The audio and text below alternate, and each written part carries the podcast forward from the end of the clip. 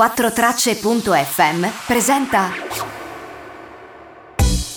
Ciao, sono Jacopo Scarabello e questo è Economia Polpette, un podcast di economia ad alta digeribilità che si consuma una polpetta alla volta. Ciao, io sono Jacopo e questa è un'altra puntata bonus. Bonus. Sì, un'altra puntata bonus collegata alla puntata precedente. Perché? Perché la faccio?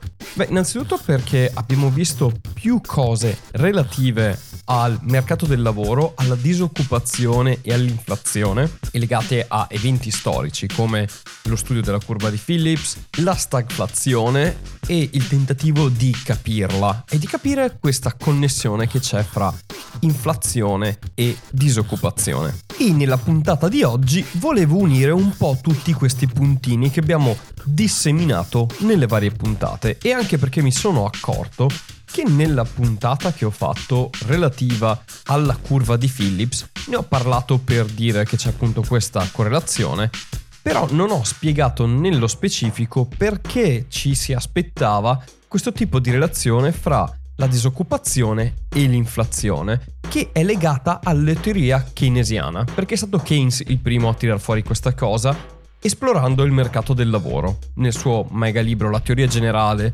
che è molto lungo come titolo, non me lo ricordo mai, comunque parla appunto del legame che c'è nelle varie dinamiche, nei vari tassi e indici dell'economia e esplora il mercato del lavoro. Keynes vede il mercato del lavoro come impossibile da essere completamente soddisfatto e quindi per lui l'occupazione completa non si può raggiungere in senso stretto, come vedevamo nella puntata precedente. L'occupazione completa si può raggiungere solo se definiamo occupazione completa quella che riusciamo a gestire, ossia l'occupazione totale dei posti di lavoro.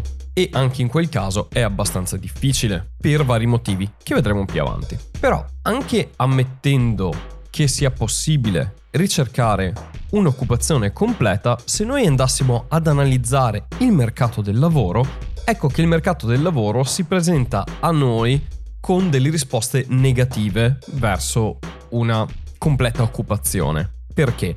Al di là che il mercato del lavoro si presenta in maniera diametralmente diversa dai mercati classici, nel senso che l'offerta di lavoro sono i dipendenti, quindi è il consumatore che offre qualcosa in un certo senso, e l'impresa è la domanda, è colei che domanda lavoro. Quindi in economia, rispetto a come potrebbe pensare il layman, cioè l'uomo della strada in inglese, il mercato del lavoro è opposto alla visione, diciamo, consumatore domanda e offerta, in cui nei mercati classici si vede che l'offerta sono le imprese e la domanda sono i consumatori o chi acquista.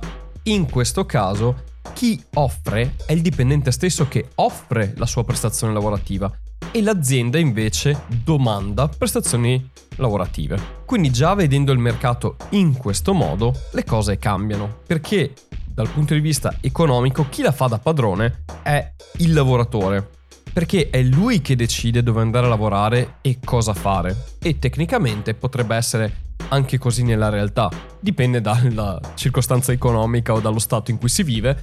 Posso dirvi che nel mondo anglosassone è abbastanza così, in Italia invece sembra che ti facciano un favore a darti un lavoro, quindi sembra il contrario. Ma di fatto è il lavoratore che decide che lavoro fare. Ed è per questo anche che ci sono delle disoccupazioni, nel senso che le persone sono abili, possono fare cose, ma non trovano il lavoro che gli interessa e quindi rimangono inoccupati finché non lo trovano. E quella potrebbe essere una disoccupazione di frizione, una frictional unemployment. Oppure se quel lavoro non salta mai fuori perché le competenze che una persona ha non si collimano mai con le competenze richieste e quella persona non vuole adeguarsi alle competenze attuali, beh, in quel caso là siamo in uno structural unemployment, quindi una disoccupazione strutturale, come abbiamo visto nell'ultima puntata. E come vedete già è difficile, insomma, che ci sia un'occupazione completa, ma secondo Keynes questi non sono neanche i problemi. Il problema è che se fossimo in occupazione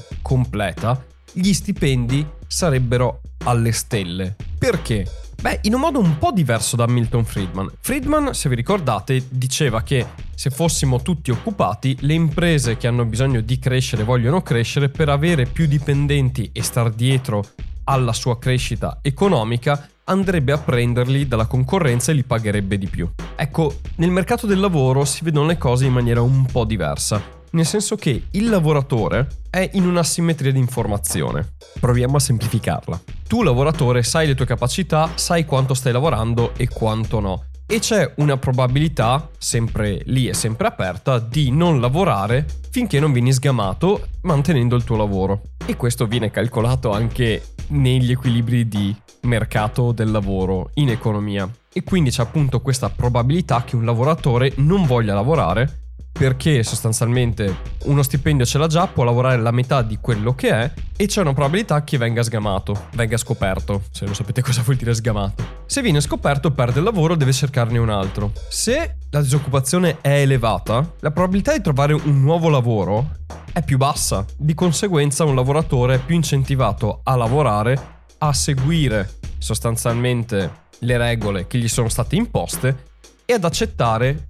un salario anche più basso perché comunque la sua paura è quella di perdere il lavoro e di non trovarne un altro. Se la disoccupazione invece cala, la probabilità di trovare lavoro è più elevata e di conseguenza un dipendente può rischiare molto di più di non lavorare e di non seguire le regole all'interno dell'azienda perché tanto troverebbe lavoro da un'altra parte. Quindi il suo datore di lavoro, per evitare che lui faccia questo, lo paga di più e quindi lo paga di più in maniera tale da compensare questa sua non voglia di fare e il rischio che vada da un'altra parte o il rischio insomma che non faccia le cose perché tanto trova lavoro da un'altra parte. Nel caso di completa occupazione vuol dire che il lavoratore che venga licenziato o meno un lavoro ce l'ha per forza.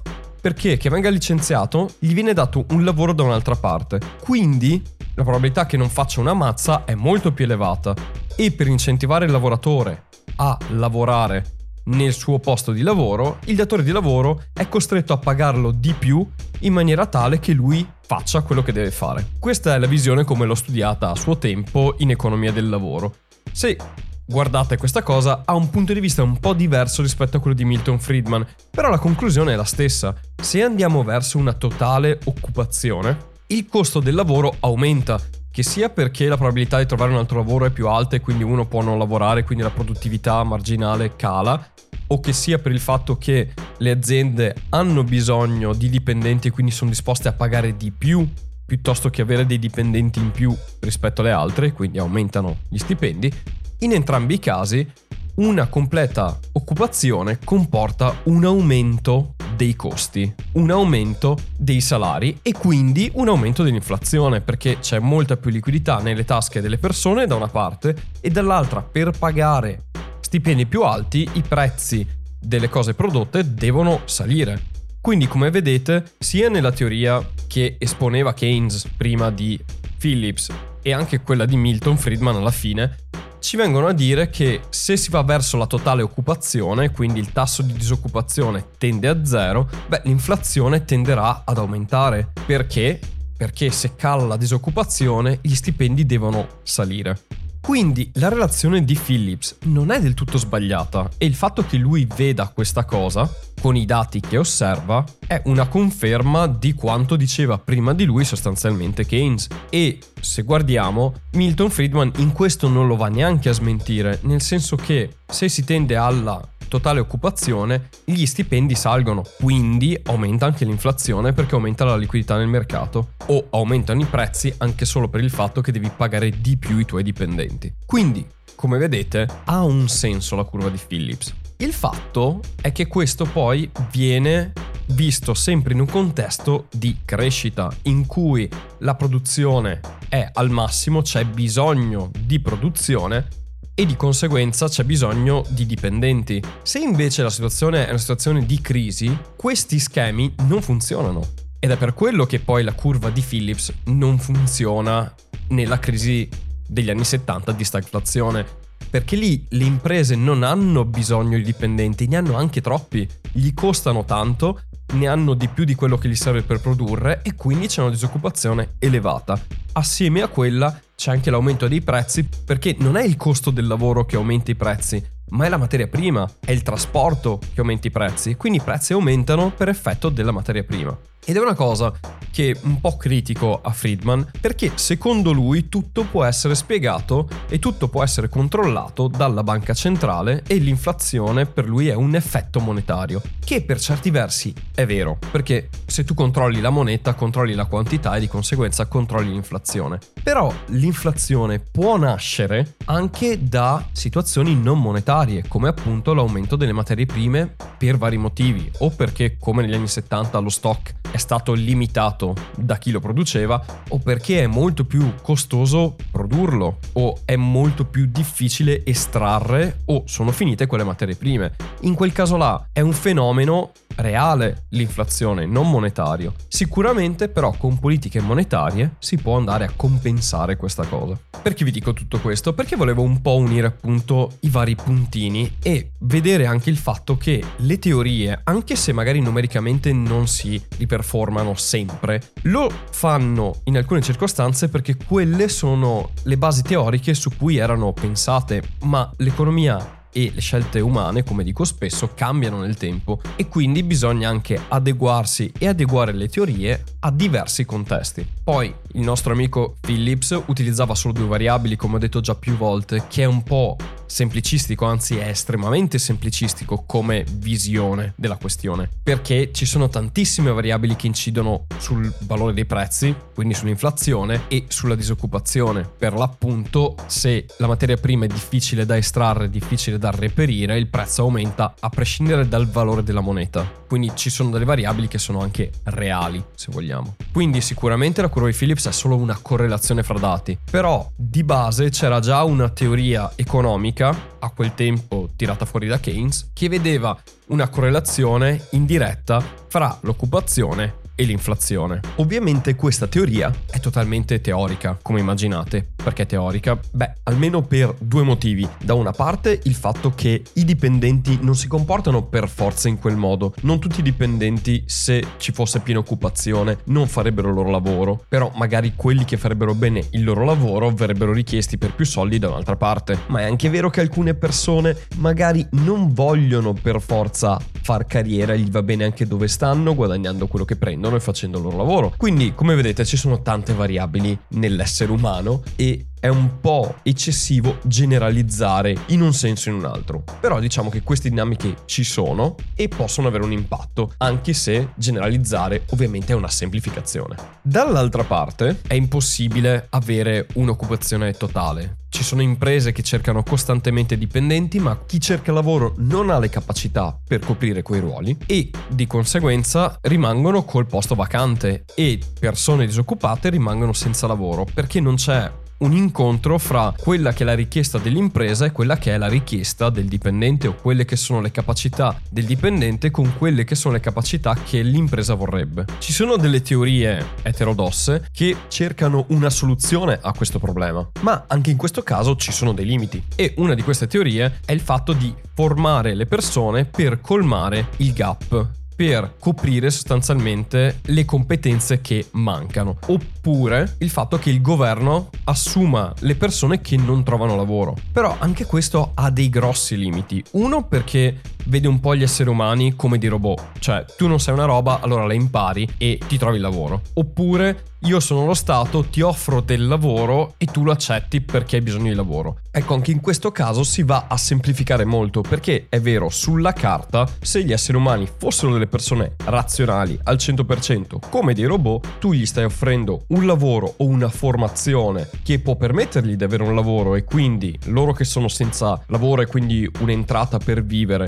possono essere indipendenti grazie al lavoro delle loro mani, beh, non è detto che ci siano tutte le persone disoccupate disposte ad accettare queste condizioni, perché magari, appunto come vedevamo prima, o vogliono lavorare in qualcosa di specifico e quindi mettersi all'opera e mettere le loro mani all'opera per dei lavori specifici, oppure non hanno proprio l'interesse di fare i lavori che lo Stato gli offre e gli propone. Sicuramente troverebbero persone che occupano quelle posizioni, ma non è detto che andresti a ridurre la disoccupazione fino ad arrivare al tanto agognato obiettivo dell'occupazione totale. Perché in quel caso là vuol dire che tu daresti il lavoro ad ognuno quello che vuole. Ecco, allora se tu riesci a tirar fuori per ognuno il lavoro che vorrebbe fare, allora sì, in quel caso là posso dire potresti trovare l'occupazione totale. Però la vedo un po' utopica trovare per tutti esattamente il lavoro che vogliono. Perché se fosse possibile, penso che l'avremmo già fatto. In ogni caso vorrebbe dire che magari ci sono tutti i disoccupati che hai sono avvocati e architetti perfetto, meravigliosa questa cosa, ma non ci servono avvocati e architetti, ne abbiamo già troppi. E quindi cosa fai? Loro non vogliono fare altre robe perché hanno studiato per fare quello. E loro cosa diventeranno? Probabilmente diventeranno i cosiddetti scoraggiati. Chi sono gli scoraggiati? Sono quelli che non cercano più lavoro perché non hanno trovato lavori che gli aggradavano condizioni lavorative che gli andavano bene. E noi economisti che vogliamo sempre vedere la realtà nella sua complessità abbiamo deciso che gli scoraggiati non fanno parte della disoccupazione ed escono dai disoccupati. Allora in quel modo là, scoraggiando tantissima gente che non trova opportunità, probabilmente diventerebbero scoraggiati, uscirebbero dal calcolo della disoccupazione e allora sì, raggiungeresti l'occupazione totale, ma non perché hai trovato posti di lavoro, ma perché hai scoraggiato quelli che stavano cercando lavoro e non lo troveranno mai. Potrebbe essere un'idea effettivamente. Però non credo che questo sia il concetto di piena occupazione che ha in mente chi propone queste scelte. Chiudiamo con la domanda che dà un po' il titolo alla puntata. È possibile una piena occupazione? Ma dal punto di vista teorico anche sì. Il problema è che la realtà è molto più complessa senza considerare il fatto che avere un'effettiva piena occupazione porterebbe l'inflazione a livelli stratosferici e direi anche quasi incontrollabili. Quindi, come abbiamo visto, l'unico modo per avere piena occupazione è quello di definire il concetto di piena occupazione in maniera differente da quella che sarebbe, ossia zero disoccupati, e in quel modo lì allora sì si può raggiungere la piena occupazione perché non consideri magari i disoccupati di frizione o frictional unemployed e i disoccupati strutturali. Se quelli non li consideri disoccupati quindi vedi la disoccupazione naturale o il Nairu come obiettivo per la piena occupazione, allora sì, la piena occupazione è possibile. E per esempio è uno degli obiettivi delle banche centrali sia americane che australiane. Loro non hanno solo l'inflazione come obiettivo, cioè la stabilità dei prezzi, ma anche la piena occupazione, appunto intesa come Nairu. E di fatti la formula di Taylor che serve per avere il tasso di interesse che le banche centrali mettono come obiettivo ogni mese è calcolata proprio per fare in modo che la disoccupazione attuale vada verso il Nairu e che l'inflazione attuale vada verso l'inflazione target. Come vi dicevo ancora nella puntata sui tassi di interesse, il tasso di interesse sale quando sale l'inflazione, perché quello è il modo per farla abbassare, o scende quando la disoccupazione sale, perché è quello il modo di farla scendere. Bene, anche per oggi è tutto, grazie mille per avermi ascoltato fino a qui, noi ci risentiamo mercoledì prossimo con una nuova puntata, io vi ricordo come sempre che se avete delle domande potete mandarmele nel mio profilo Instagram che è Economia Polpette, non mandatele su altri, e io vi risponderò come ogni volta in una puntata del mercoledì. Vi invito anche sempre a seguirmi sulla pagina di Instagram perché usciranno nuove cose e soprattutto perché lì trovate i link a tutte le altre cose che faccio come le live su Twitch che ripartiranno da metà settembre e anche i link ai libri che vi consiglio di leggere così se vi chiedete c'è un libro che mi consigli di leggere per? Sì ce ne sono tanti e li ho messi tutti in un link e se avete delle cose che non trovate in quella lista ditemelo che io le aggiungo perché quella lista è in continuo aggiornamento. Bene come dicevo ci sentiamo settimana prossima vi mando un grandissimo abbraccio e come sempre ciao da Jacopo.